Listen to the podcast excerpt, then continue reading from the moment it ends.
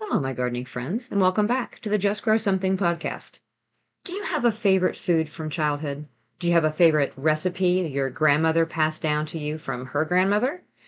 The history of our food is important to preserving our cultures and our heritage.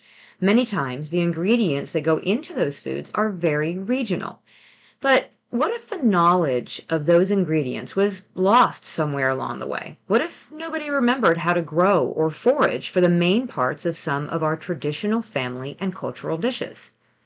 Today, we're talking all about why traditional foods are important and what happens when a culture is unable to or restricted from passing on that knowledge to the next generation. Let's dig in.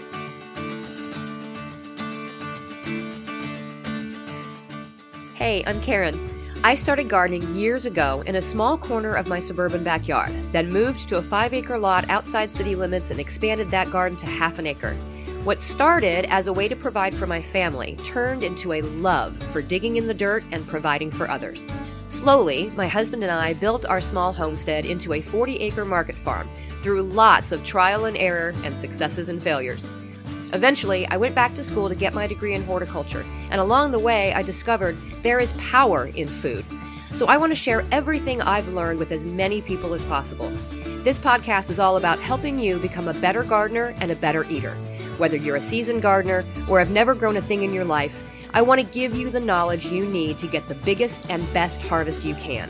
So, settle in, grab that garden journal, and get ready to just grow something.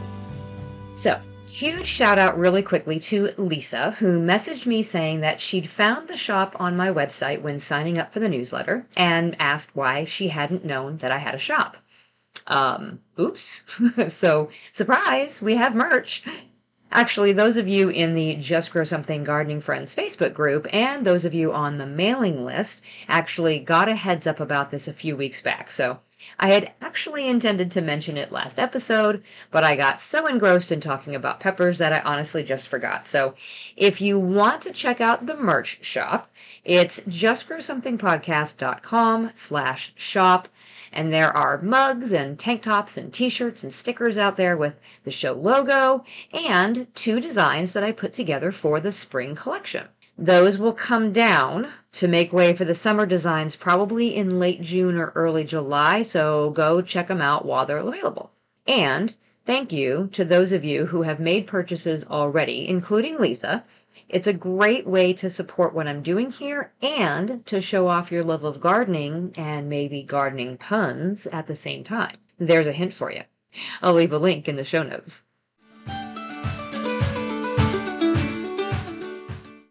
So it's time for the DRL. What am I doing, reading, and listening to?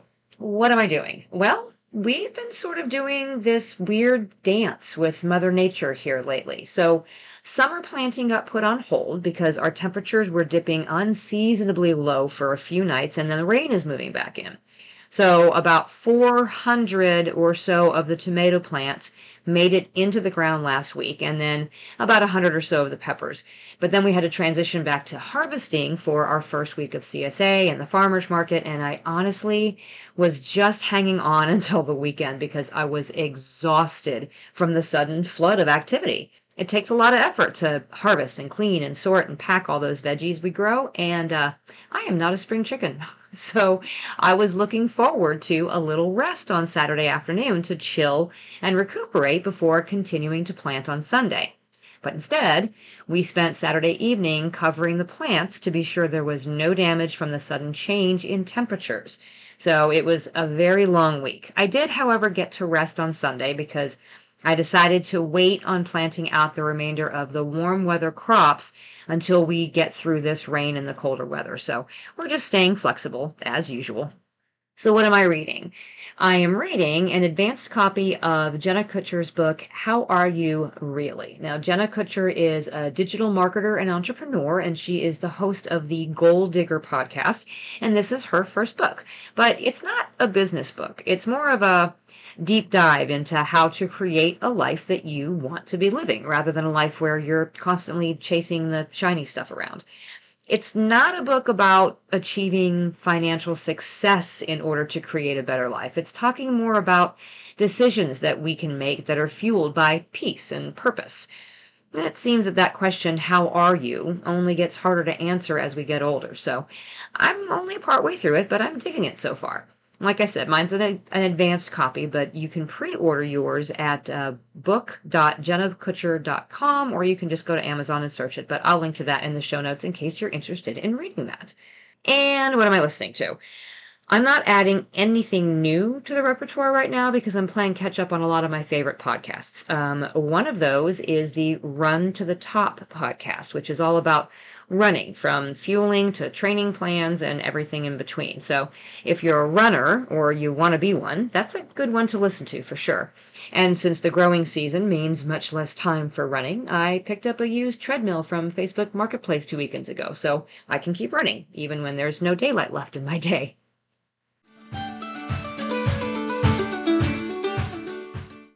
And one more quick announcement before we dig into this week's topic.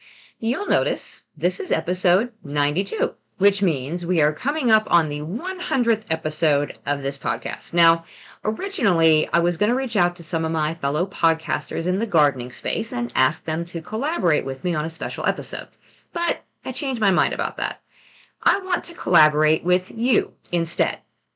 I want you to email me, message me on social media, or leave me a voice message in the link below and tell me this.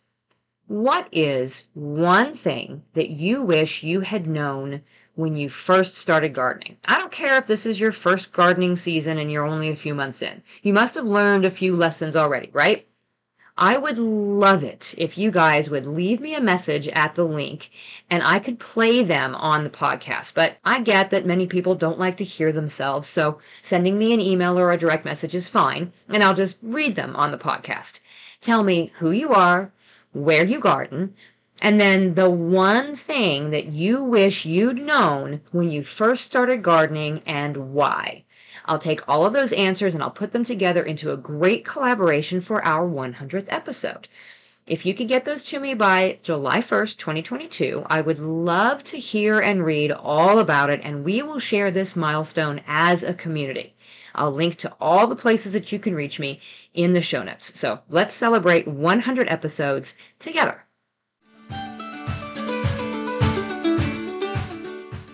All right, so let's talk about traditional foods. Every crop specific episode I do, I mention the ethnobotanical uses of that crop.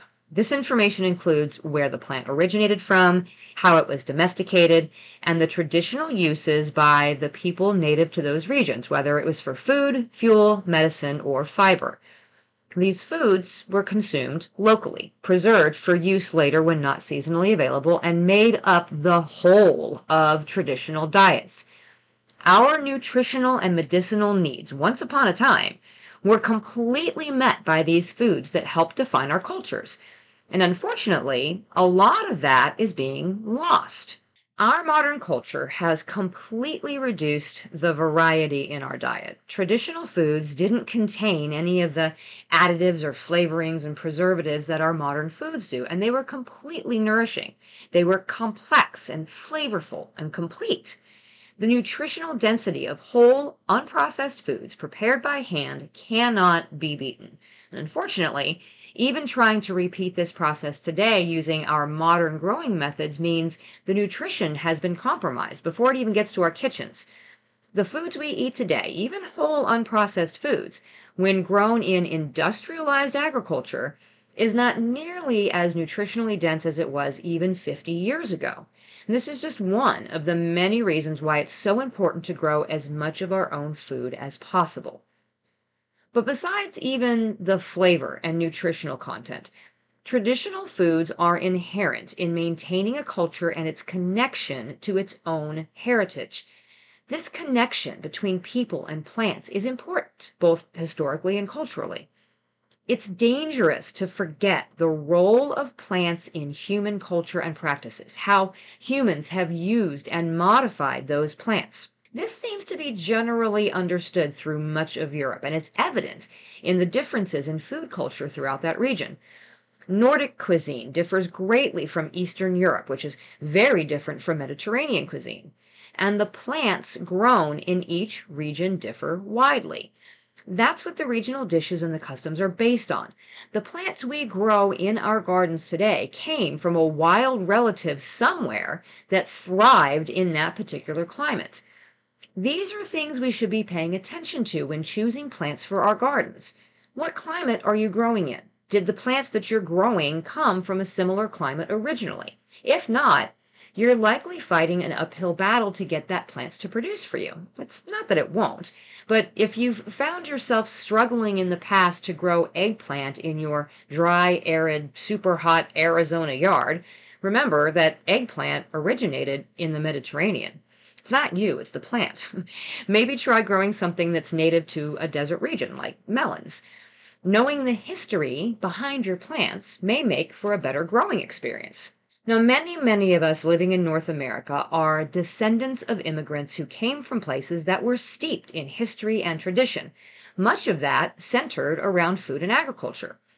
Some of them brought that history and those traditions with them and passed them on to their children and their grandchildren, choosing to live in places that allowed them to grow the fruits and vegetables that they were accustomed to. Others immigrated and left those traditions behind to start completely anew.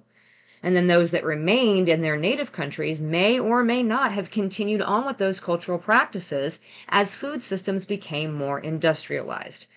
And this is where those traditions begin to get lost.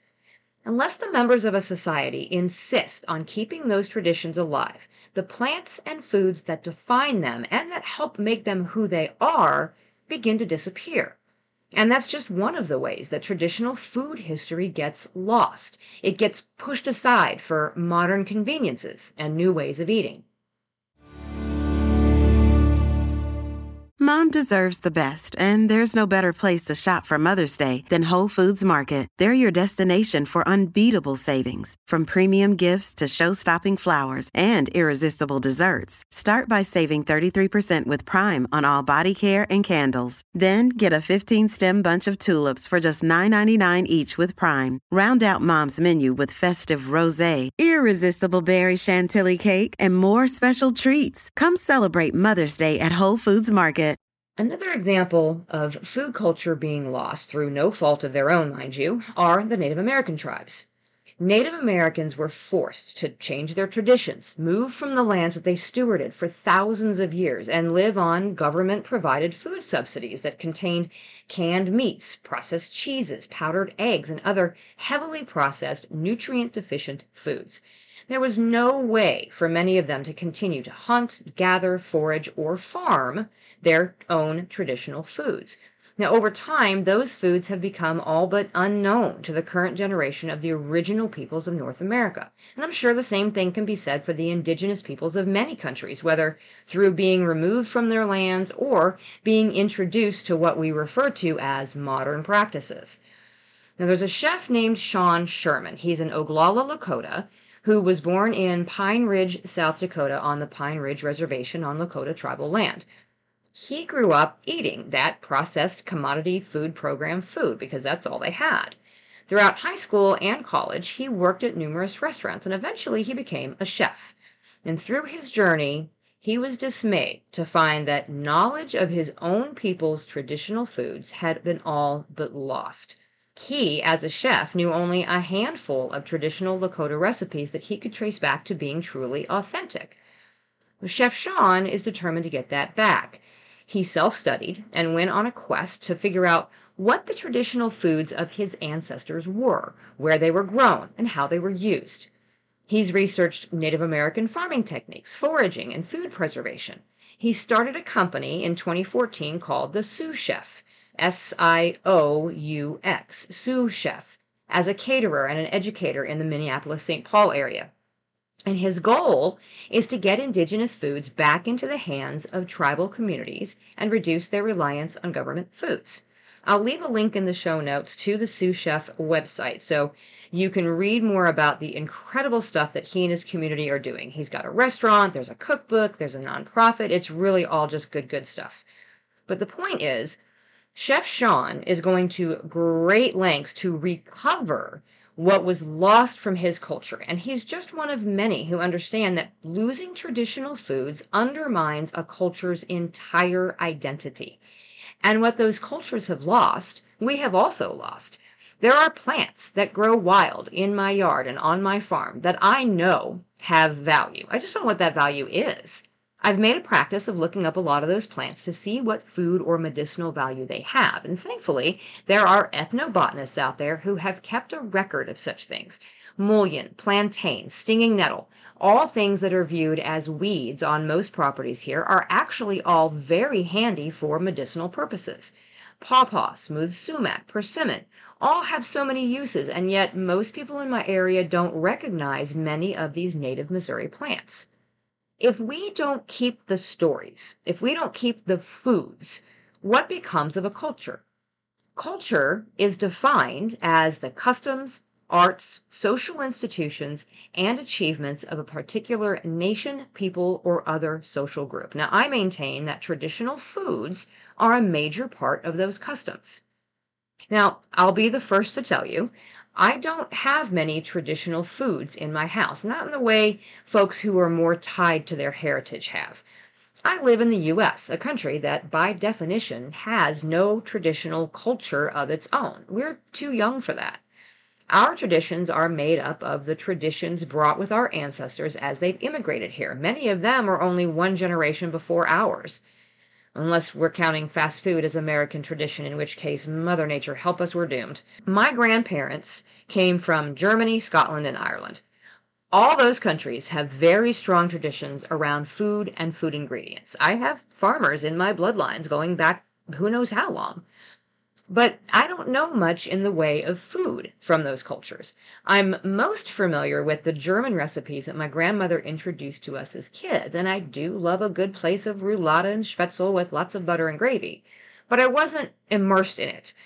I'm more immersed in my husband's traditional Puerto Rican dishes and the sofrito that his mother taught me to make with all the bright, fresh ingredients like cilantro and onions and peppers. So I learn the traditional foods of other cultures. I plant things in my gardens that can be used to make fresh, incredible, flavorful, nutritious dishes that came from the traditions of a culture that I may know nothing about, but that I can learn about through their food. And in that way, those cultures and their traditions won't be forgotten. It's up to us as a society, as eaters, as gardeners, to keep traditional foods alive. Now, on Friday, I've got another special episode for you. I will be interviewing Marion Whitehead. She's the senior horticulturist in the nursery at the Blue Mountain Botanic Garden in Mount Tomah in New South Wales, Australia.